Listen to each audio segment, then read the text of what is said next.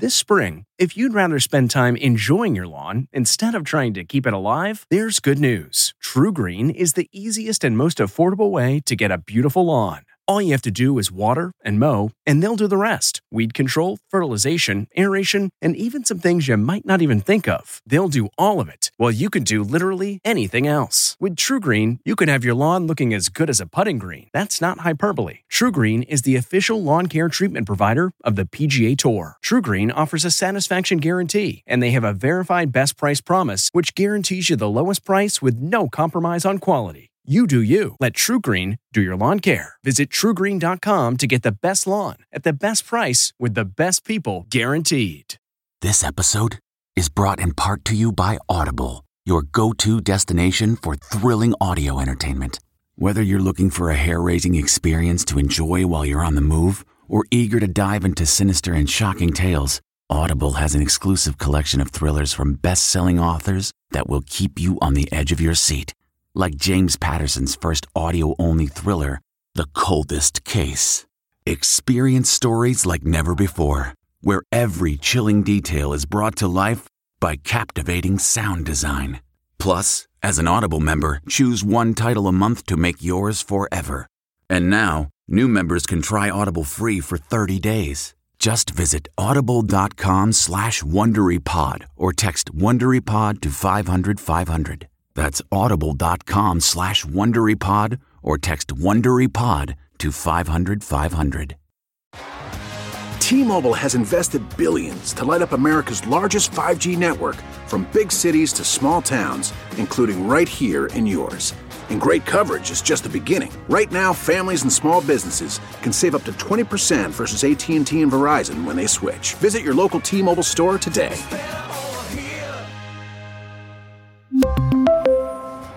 Plan savings with three lines of T Mobile Essentials versus comparable available plans. Plan features and taxes and fees may vary.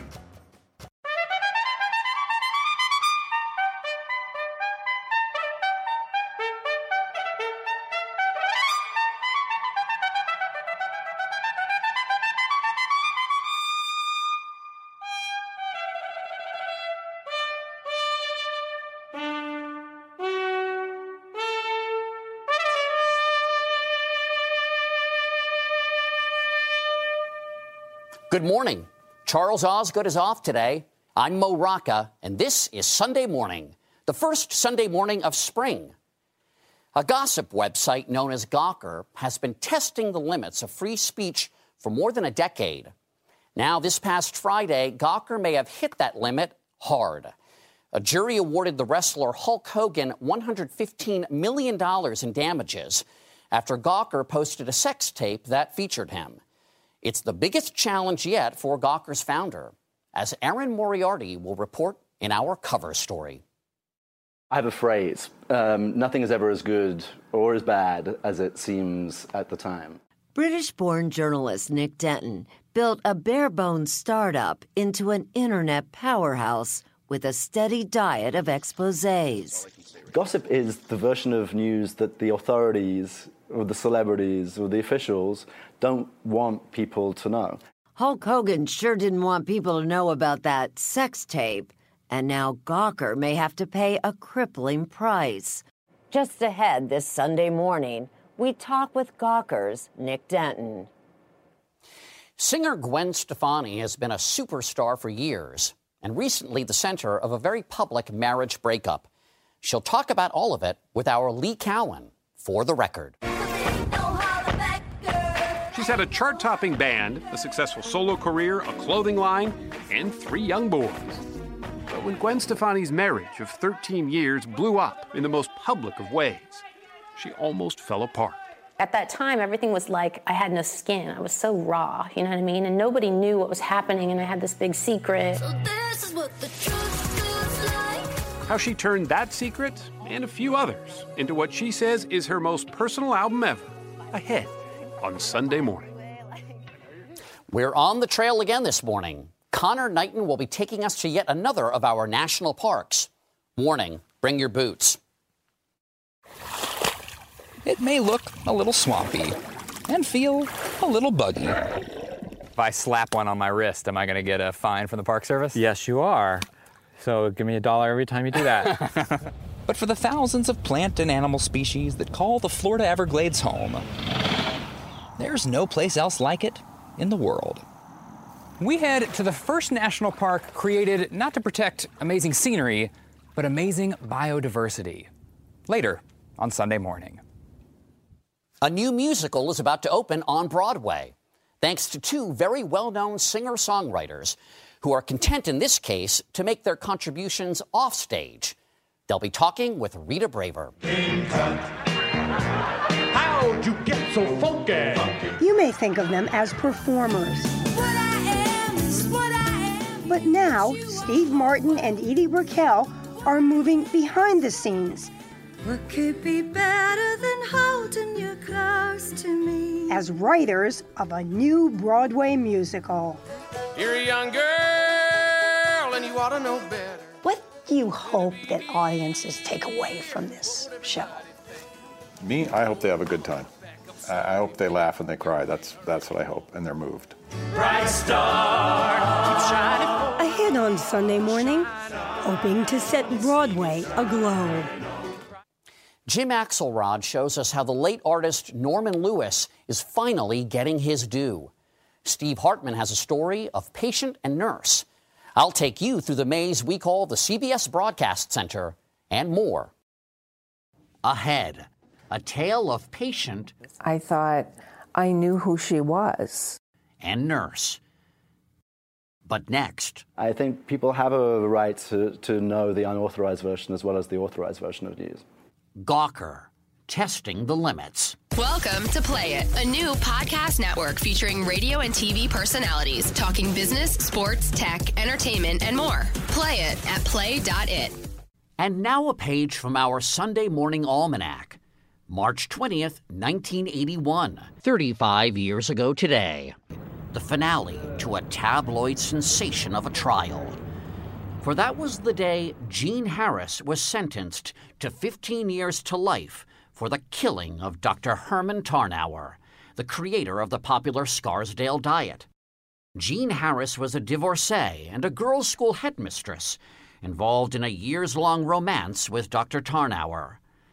After discovering that the diet doctor was two timing her with a younger woman he employed in his office, Jean Harris took herself and her handgun to his suburban New York home on the night of March 10, 1980. Not to kill him, she testified at trial, but to confront him before committing suicide. Instead, she said the doctor struggled with her over the gun and it accidentally went off, killing him.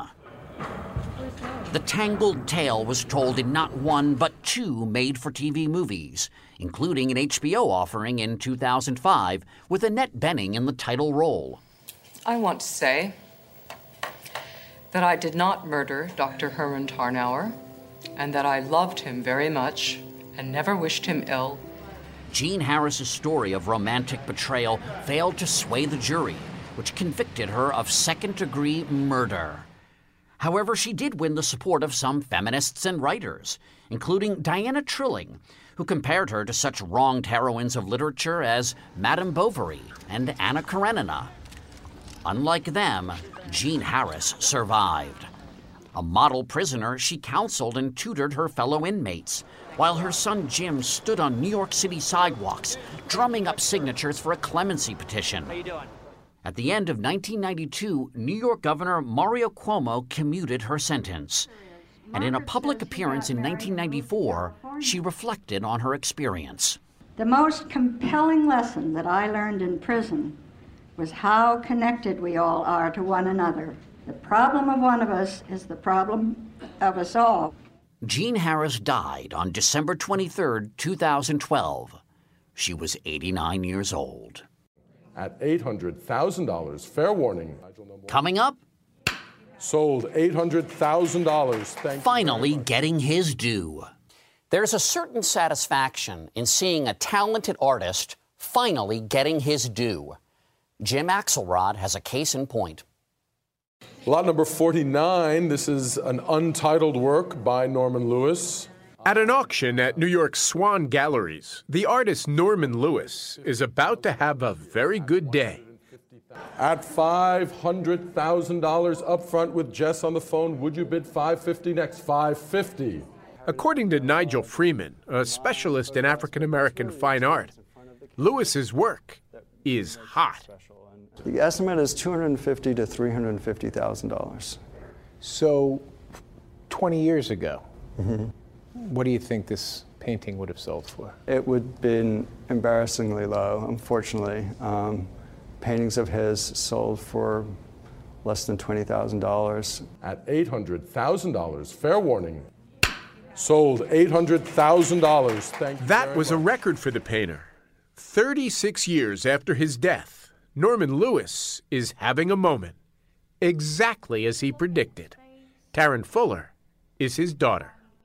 Did Norman know that it was going to take a while for him to get the proper consideration? Norman told that to my mother and myself that he didn't expect to be noticed until 30 to 40 years later, maybe even longer. Here you are right on time. Well, he called it, just like he could call the horses.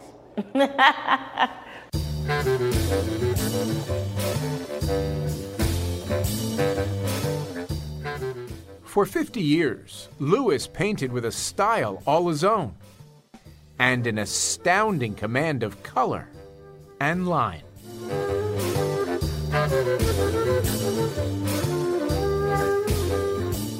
I always thought of him as a wizard. That, to me, would sum it up. He played the piano. He was a true Renaissance man, you know, had a lot of vigor. He talked about excellence and understanding what that meant and always shooting for the ceiling. I may not reach the ceiling, but uh, I think I still have tried to do things that I believe. Decades after his death, Norman Lewis is enjoying a critical reappraisal, seeing his work acquired by several major museums. The colors are spectacular. Yeah. And now, the Pennsylvania Academy of the Fine Arts in Philadelphia is mounting the first major retrospective of his art. Ruth Fine is the curator. I wanted to do it because I think he's profoundly important and interesting. I think the work is complex and beautiful. Born in Harlem in 1909 to Caribbean immigrants, Lewis was profoundly influenced by the energy of the Renaissance unfolding just outside his front door. As he is looking at Harlem, what is he seeing? Seeing everything. He's seeing people warming themselves by a burner. He's seeing people going shopping. He's looking at style. The figurative work that was exhibited most during his lifetime is this painting, which was sometimes called Girl with Yellow Hat, sometimes Yellow Hat. In the mid 1940s, Lewis moved on, embracing abstract expressionism, a rare departure for an African American artist. I think he did not want his art to be pigeonholed, and he wanted to live his life the way he wanted to live it, and he wanted to paint his art the way he wanted to paint it. I don't see that as a rejection of anything. I see that as an embrace of Everything. everything.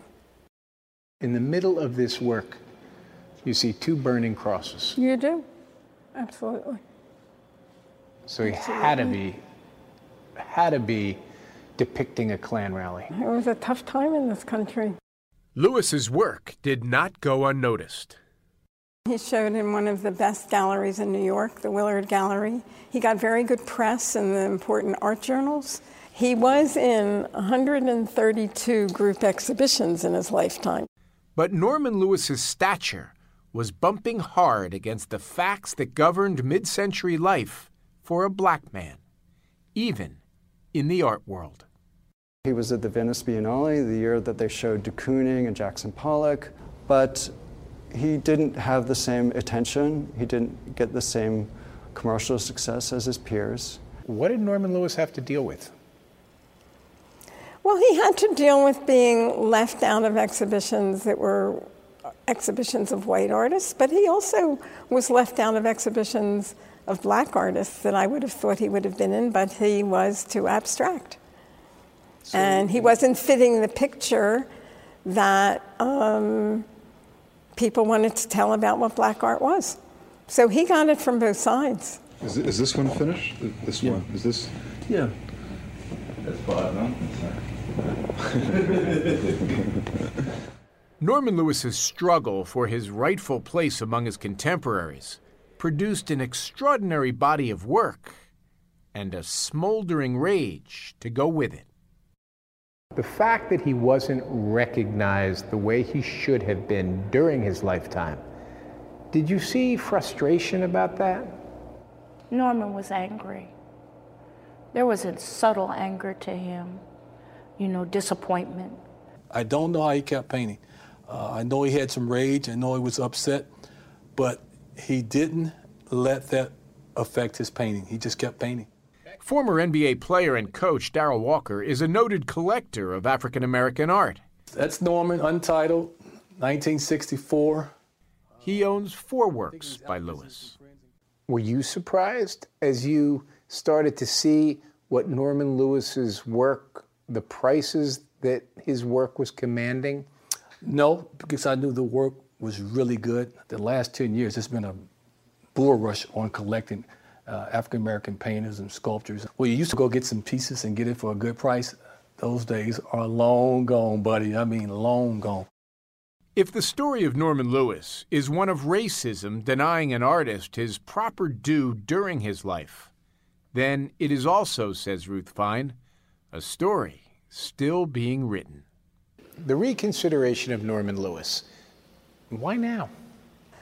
I think the art world is realizing that the story of American art is much more diverse. Young scholars, but even old people like me, are trying to tell the story of American art in a in a fuller, more complex, way more interesting way. We, we can't go undo the past. I wish we could, but we can't. But all I'm saying is focus on Norman now.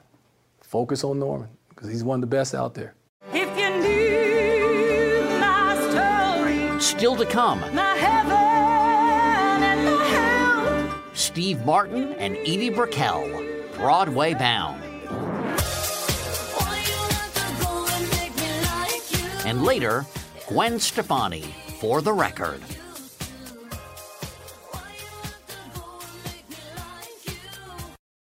Welcome to Play It, a new podcast network featuring radio and TV personalities talking business, sports, tech, entertainment, and more. Play it at play.it. It's Sunday morning on CBS. Here again is Mo Rocca. A new show set to open on Broadway features the work of two familiar stars playing crucial yet unseen roles. Rita Braver has saved us front row center seats. Take it away, Rita. I have learned the brightest day can turn into the darkest night. Bright star, keep shining for me. Shine on and see me shine. Bright Star, opening on Broadway this coming week, Bright star, bright star. is in part about a young man on the brink of discovering his own surprising history. I'll shine for you. And you might say the people who wrote the musical are bright stars themselves. We are two wild and crazy guys. Steve Martin, known for his comedy, The new phone book's here. The new phone book's here. I'm somebody now. film work, I'm in print. Things are going to start happening to me now. And more recently, as a bluegrass musician and composer.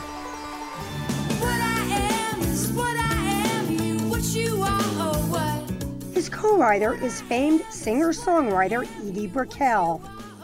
So how was the whole lyric go? Because if you knew my story, drew my bucket from the well. And though she was raised in Texas and he in California, If you knew. Broadway always beckoned. I had a 33 RPM of uh, the Music Man that I just played over and over and over and, and memorized. My mom used to sing to us in the car all the time, and she sang show tunes or great melodic songs from the radio. And oh, what a beautiful morning! You know, she was always singing and trying to cheer us girls up. But the story of their collaboration is as full of twists and turns as the show itself. You may remember Martin's first hit song. Now, when he was a young man, he never thought he'd see people stand in line to see the boy king. His real musical talent, however, was on the instrument he started playing as a teenager. When I heard the banjo, I was completely motivated. I loved it so much. But it wasn't until about 15 years ago that he really added musician to his varied resume.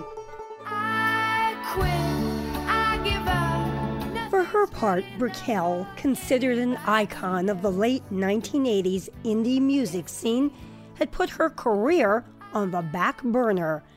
After her 1992 marriage to Paul Simon, raising their three children became her priority.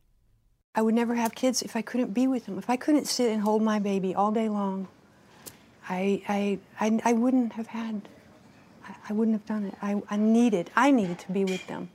But she also became a fan of her old friend Steve Martin's music. And five years ago, with her children growing up, she ran into him at a party. And so I said, if, you, if you'd ever like to write a song together, I'd, I'd sure love it. Love has come for you. And thus a new partnership was born. They started writing together. Steve composed the tunes, as he calls them, and Edie the lyrics. He never gave her a day's worth of grief. She lit up when it came. They performed as well, and in 2014, the title song of their first album, Love has come for you. Won the Grammy for Best American Roots Song. Well, we are uh, truly stunned, if I can speak for Edie, and I will. Um, Soon they were dreaming of writing a Broadway show. If you knew my story, you'd have a hard time believing me. Bright Star, set in North Carolina, is inspired by an old newspaper article Edie found. It was a story about a baby that had been thrown from a train in a suitcase, and it lived. And someone discovered the baby uh, in the suitcase and raised it. Edie, you found this item and it just set your mind to clicking? Or what happened? I, I love miracles, and, and I read that story and said, it's such a beautiful miracle, and it's so weird that anybody could do such a thing. And it just, it did, it sparked my imagination. What could be better than holding you close to me? And so they created a tale of love lost and found, You're a young girl and you ought to know better. of lives unexpectedly intersecting. We're going to restage that. Yeah. And they got Tony Award winning director Walter Bobbie on board. What attracted you to work with two people who've never done a Broadway show before? the two people. and actually, Steve, as I remember this, brought the script over to my uh, doorman that day, and I read it instantly. And the doorman started to reject it. He said, "I don't think In the midst of all of this, Martin and Brickell managed to release a new album recently, Got my four wheels on the pavement. complete with a video shot in, of all places, I done that. an elevator. I'll go anywhere, but I won't go back. The fun and quirky take is like much of their work. With Martin, now 70, and Brickell, 50, it does seem that their musical collaboration is still a bit of a surprise, even for them. It came to you both a little bit later in life. I mean, what do you see from this partnership going forward? It has been, uh, for me, a real miracle in my life. because it brought us, we were touring, we were creating all these songs. You know, suddenly I went from having written 20 songs to I've written 60 songs. I never look back at my work, but I will actually listen to our old songs. How about for you? It, it's remarkable. Steve is like a big gift in my life.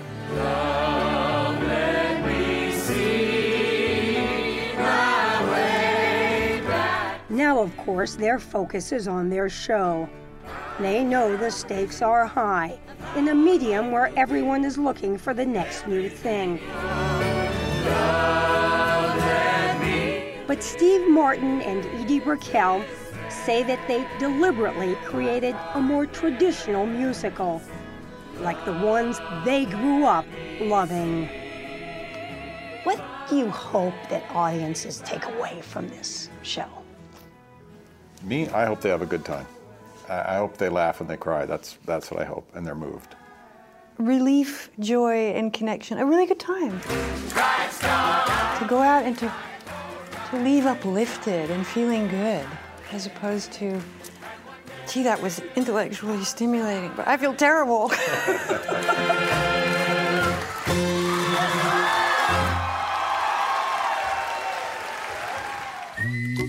Next, we get happy.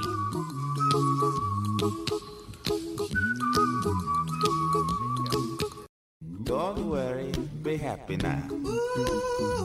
It happens this week, today, in fact, the International Day of Happiness, so designated by no less than the United Nations. Echoing our own Declaration of Independence, the UN General Assembly resolution proclaims, quote, the pursuit of happiness is a fundamental human goal. And it calls on all member states to observe the International Day of Happiness in an appropriate manner. So, how, you might ask, are those member states doing? Well, according to the World Happiness Index released just this past week, Denmark is the happiest land on earth, with citizens there rating their happiness at more than 7 on a scale of 0 to 10. Switzerland comes in a very close second. Other European countries, plus Canada, New Zealand, and Australia, round out the top 10. As for the United States, we finished at number 13, up two spots from last year. We're just behind Austria and just ahead of Costa Rica. So forget your troubles. Come on, get happy. Push us up in those rankings. After all, it is spring. Just ahead, a little over 50 years ago, CBS moved here on tour with me to what was billed as the largest television plant on the Atlantic seaboard. Welcome to Play It, a new podcast network featuring radio and TV personalities talking business, sports, tech, entertainment, and more. Play it at play.it. We're often asked by our Sunday morning viewers about where our show comes from, about our studio. Well, right now we're in Studio 45 here at the CBS Broadcast Center, which is a very big place. Just how big? Follow me. We're going outside. A little over 50 years ago, CBS moved here to the west side of Manhattan to what was billed as the largest television plant on the Atlantic seaboard. Half a million square feet of floor space, more than the combined size of 10 football fields. Pretty much a whole city block. But originally, this place wasn't for TV. It was the world's largest milk distribution center. With seemingly endless corridors snaking through this sprawling complex, some parts of the broadcast center stand back remain virtually unexplored. In fact, before there was milk here, there was beer. I'm deep down in the catacombs of the broadcast center. It is said that in the late 1800s, this was a brewery. The catacombs themselves are three stories deep. Dank, murky, eerie. Historical fun fact this is where all the late great CBS News anchors are buried. I'm kidding, I made that up. Good evening. This is Walter Cronkite from our CBS News election headquarters in New York. CBS News moved in here just in time for Walter Cronkite to anchor coverage of the 1964 presidential election from Studio 41. Those returns are put into IBM's 7010 computer here in the studio. The new facilities were touted as a versatile, multi purpose electronic wonderland. This same studio was home to the soap opera As the World Turns, I've been trying to find you. starring a young Julianne Moore as half sisters Franny and Sabrina. Now, at this very moment, no one's home here in Studio 41. So you can see how truly cavernous it is. Up there, almost 300 lights. It may be quiet here, but over in Studio 43, it's March Madness. Gathers and the pushing and shoving. Uh, CBS Sports is in here, covering the NCAA basketball tournament. Guys get into it all the time. It's Gentlemen, I'm sorry to interrupt, but I'm giving the CBS Sunday morning audience a tour of the broadcast center.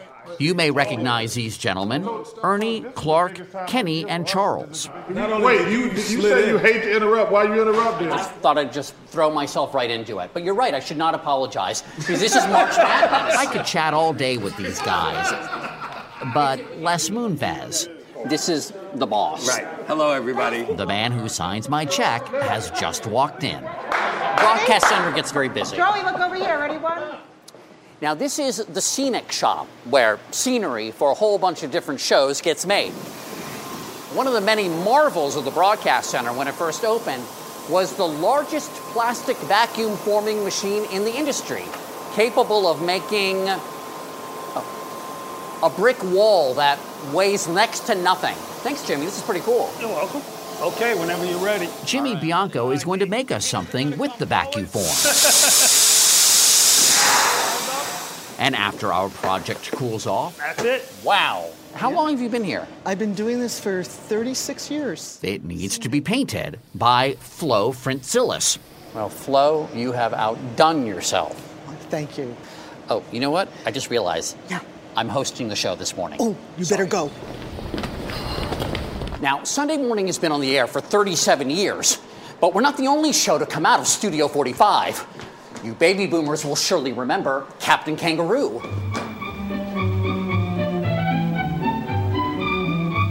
And we're back. Thanks for joining me on this tour. Oh, that thing I had made? Nice, huh? Coming up, There's no place else in the world that crocodiles and alligators overlap. on the trail at Everglades National Park. And later, Gwen Stefani, story and song. I just want to tell the truth and I want to write and I want it to be coming from me. Our Conor Knighton is on the trail again this morning, celebrating the centennial of the National Park Service with a visit to another one of a kind park. They call it the River of Grass. And to truly get your feet wet exploring the Everglades, you need to actually get your feet wet.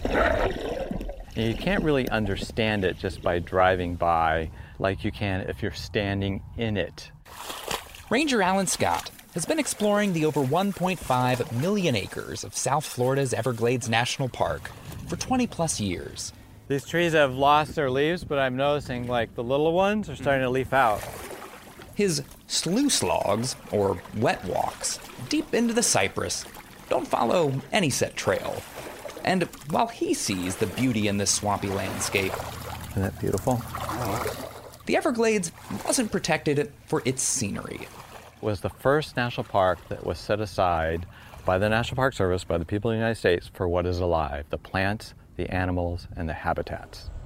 The different varieties of plant and animal life found in the park are staggering, with over a thousand species of seed bearing plants and more than 400 species of birds.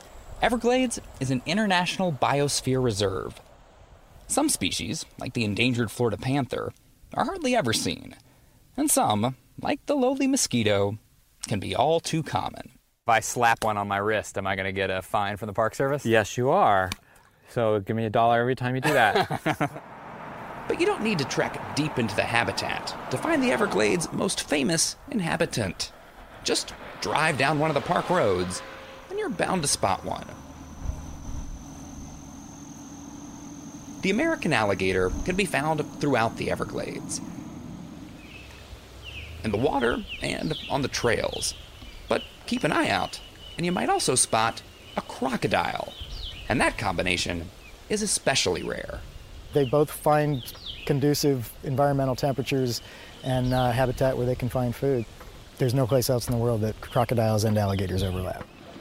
This stretch of Florida, with its mix of salt and fresh water, is just warm enough for crocodiles and just cool enough for alligators. Both animals are technically crocodilians, and biologist Mark Perry often has to explain the difference.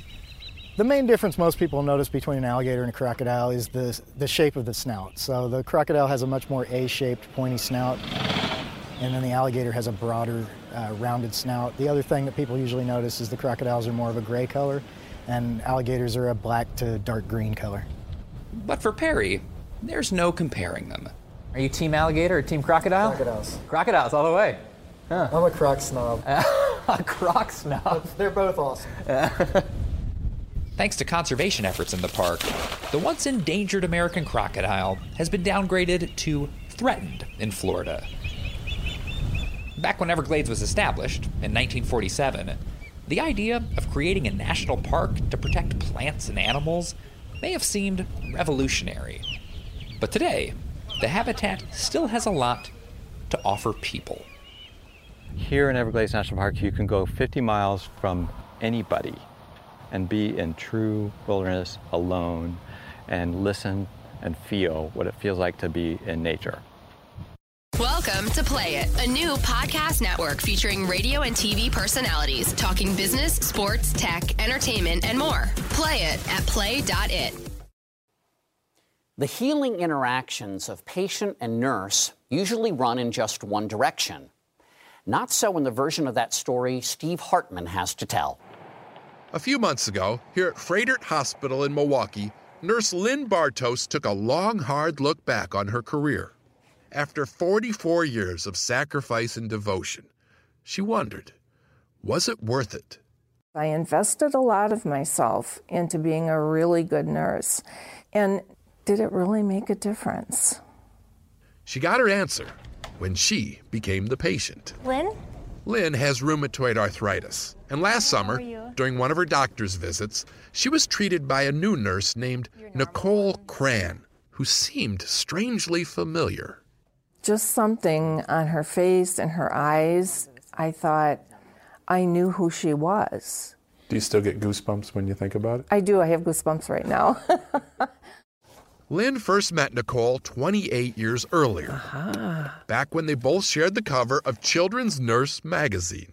It was an article about Lynn and the special relationship she had with Nicole, her patient at the time. She was a very lovable little girl. Nicole, with that whale spout of a ponytail, had a life threatening intestinal problem. And Lynn, or Sweet Linny, as Nicole used to call her, spent years nursing her back to health. But that was then. Nicole was this little girl that I took care of, and now she's taking such good care of me. Nicole says she doesn't remember much from those days. But here's what's interesting she also doesn't remember a time Mm-hmm. when she didn't want to be a nurse. Oh, yeah. I always wanted to help people, and I don't remember if I really just liked nurses. I just knew I always wanted to be one. For as long as she can remember, she always wanted to be one. Some might say that's a coincidence, but to Lynn, it's a godsend. This is just what I needed. It is definitely a gift because now I know for 44 years I made a difference in people's lives. 44 years, and maybe generations to come. Next, Gwen Stefani. She's starting over.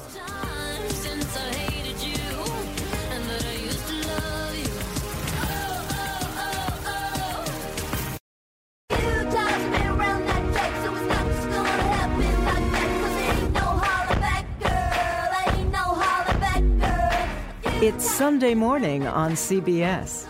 Here again is Mo Rocca. Gwen Stefani had a very big hit with Hollaback Girl back in 2005. Yet, along with the hits, there's been one very big and public miss a real blow to her personal life. She talks about that and more with our Lee Cowan for the record.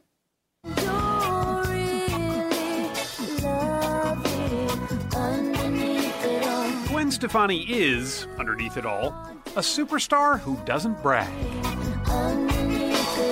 If I want to show off, I'll be like, dun dun dun dun. Her collection of awards, including her Grammys, are tucked away in a closet in her Beverly Hills home. I thought I had more than that. yeah. Don't Yeah, know. He's got three. He's got three. That's enough. After two decades on the charts, Stefani's had the time and the talent to rack up all kinds of recognition. But last year's Grammys were bittersweet. It was the last night the pop star would be truly happy for a long, long while. Everything fell apart last February, right after the Grammys, day after the Grammys. Day after the Grammys? Yeah. I woke up that morning and it was just, that was it. It was like my life changed forever. Gwen Stefani's high wattage marriage to Gavin Rossdale, the lead singer of the band Bush, exploded after 13 years. At that time, everything was like I had no skin. I was so raw, you know what I mean? And nobody knew what was happening, and I had this big secret. And the 46 year old rocker, fashion icon, and mother of three young boys suddenly found herself at a crossroads. I was down all the way. Like that's you don't go down lower than that. You know what I It's rock mean? bottom. It was rock bottom. I was so embarrassed. You know what I mean? I just was like, wow. Like I have to turn this into something. Like I can't go down like this. If I can do music, everything will be okay. But music hadn't come easily for Stefani of late. A long, frustrating bout of writer's block, she says, had left her musical confidence shaken. What was it like going into the studio for the first time? When I walked in there, I just said, listen, I just I don't care about the charts, hits, style of music. I just want to tell the truth, and I just have to get this out of me, whatever it is, and I want to write, and I want it to be coming from me. I really don't wanna embarrass myself. Her misery turned out to be her muse. Within a matter of weeks, she'd written more lyrics than she knew what to do with. They're all gonna say I'm rebounding, so rebound all over me. It was just the idea of sitting at a piano and letting my feelings come out, and it felt so good. It was like, wow, this is all I need to be doing right now. Nothing else feels good but this. It was like the floodgates just opened. It was like the confidence just came to me, and it just felt like the right thing to be doing. Like it was proactive as, as opposed to like just getting deeper into a hole.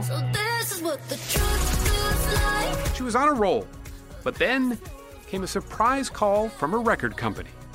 They thought it was just too personal, too artistic, and that they didn't think people would relate to it. And it really deflated me. Like, I was like, wow, you guys, you don't even understand what you're doing to me right now. Like, this is, this was saving my life, and now you just punched me in the face. Like, for what? For saving my own life. You know what I mean? Like, that's how it felt. So how'd you bounce back from that? I just went to the studio the next day and I said, You just went back. I just went back and I was like, let's write the most non commercial, personal record ever.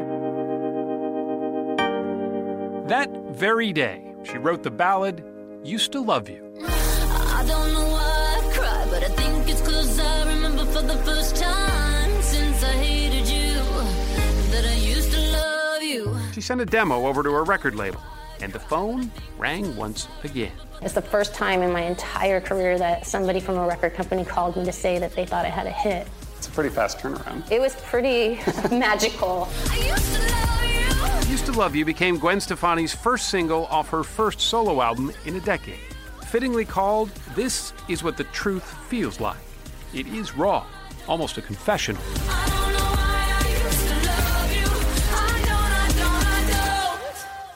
It's not the first time Stefani has turned to songwriting for therapy. You and me, Another painful breakup, we used to be together. this one back in 1994 from her band's bassist, Tony Kanal, led Stefani to write Don't Speak. It was a monster hit that put her and No Doubt on the musical map for good. I never could understand why I was so unlucky in love. I have so much love in me, and yet I've just had so much tragedy with that, but yet I've had so many like incredible blessings. I mean, how did this happen to me? Like, it's crazy. One of those blessings, she says, was her stint on NBC's The Voice. I would love to help you because I think you need a lot of help, Blake. What is that supposed to mean? She sat two chairs away from country singer Blake Shelton. Timing is everything. He too had undergone a very public split with his wife, Miranda Lambert, a country star in her own right. in all of this craziness that happened, like unexpected horribleness, I found a friend that was going through literally the exact same thing as me. And that is a miracle, you know, and it just saved me so much. I feel so grateful for that. Back in the recording studio, Stefani's collaborators began to notice a change in her mood. I was fine for I met you. I was broken but fine. And then all of a sudden, I was like, hey, what's going on with Gwen? She's so happy. That happiness inspired Make Me Like You. it was so fun to be able to write about being saved and be happy about it and share that joy. She turned it all into an elaborately choreographed live music video sponsored by Target that aired in a commercial break during this year's Grammy. She admits that she wrote Make Me Like You about Shelton, but that's about as far into relationship territory as she's willing to go. Look, you can have me say it out loud or you could just listen to the record. I mean, I feel like I did everything right to say, I'm not going to let this ruin my life. They don't hide the fact they're a couple, they are publicly private. We've seen it all play out in the tabloids in the sort of over the top way these things often go. But she's managed to cope with that, too, by ignoring it. Once in a while, they'll tap into something that you're like, wow, really? How could you think that about me? You're wrong. And if I saw you right now, you know, I bet you would never say that to my face. She's never been a shrinking violet, and in a world of 20 something pop stars, she has remained remarkably ageless. But make no mistake, Gwen Stefani has lived a few lifetimes in the last 18 months and has come out on the other side beaming with newfound optimism that's as bright as those signature lips.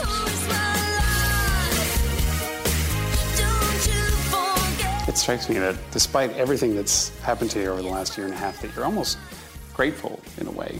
I feel so grateful. Which I think people would be surprised. I'm surprised, you know? Like, I believe there's a master plan for me. And part of my journey and my cross to bear was to have to go with, like, through with what I went through. And I accept it and, And you made know, something I, and I tried to make something good out of it.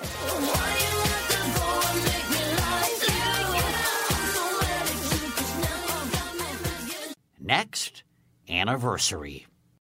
The Pentagon says a U.S. Marine was killed yesterday by an ISIS rocket in northern Iraq.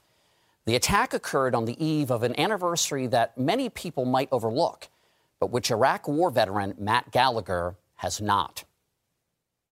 13 years ago, the American military invaded Iraq. Something for the history books? Not yet. Everything happening in that region, from ISIS to airstrikes to Delta Force raids, is connected to that decision and the subsequent nine years of war and occupation. According to recent polls, more than half of Americans support a ground invasion against the Islamic State. The same number would bar Syrian refugees from entering the U.S. That a ground war against ISIS would lead to substantially more refugees doesn't seem to matter. And that such an invasion would ethically and legally be followed by a lengthy occupation also seems inconsequential somehow. Another poll revealed that 60% of 18 to 29 year olds, military age millennials, support American combat operations against ISIS. Nearly the same percentage would never join the fight, though, even if they were needed. For too many Americans in 2016, war isn't a dire act turned to once all other options have been exhausted. It's a narcotic, a quick fix, something that happens in strange, faraway lands where other people's sons and daughters do violent things for country. As an Iraq veteran who spent a formative time in dusty, sectarian towns north of Baghdad, I've long wondered if America pays attention to its foreign affairs. These ugly contradictions and paradoxes don't help with that. Which brings me to the presidential primaries. and the next president of the United States. We're a republic. Citizens can support whomever they choose. But when legitimate candidates running for commander in chief suggest war crimes should be allowed, or that carpet bombing makes for sound military strategy, I find myself wanting to find the supporters of these candidates and ask, what if your son or daughter were given those missions? Would you still cheer? In the era of the all volunteer force, service members are abstractions and ciphers to many on the home front. It's easier to send abstractions and ciphers to war and keep them there than it is to send people we know, kids we've watched grow. The divide between America and its military is vast. This should disturb us all, soldier and citizen. Republics don't behave like this. Everything the military does abroad happens in our name. They don't just wear the patch of their unit, they also wear the patch of the American flag. They represent us all. It's well past time we remember that and do right by them the way they've sworn to do right by us. 13 years after Iraq, it's the least we can do. I'm Mo Rocca. Please join us again next Sunday morning. If you like CBS Sunday Morning with Jane Pauley, you can listen early and ad-free right now by joining Wondery Plus in the Wondery app or on Apple Podcasts. Prime members can listen ad-free on Amazon Music. Before you go, tell us about yourself by filling out a short survey at wondery.com/survey.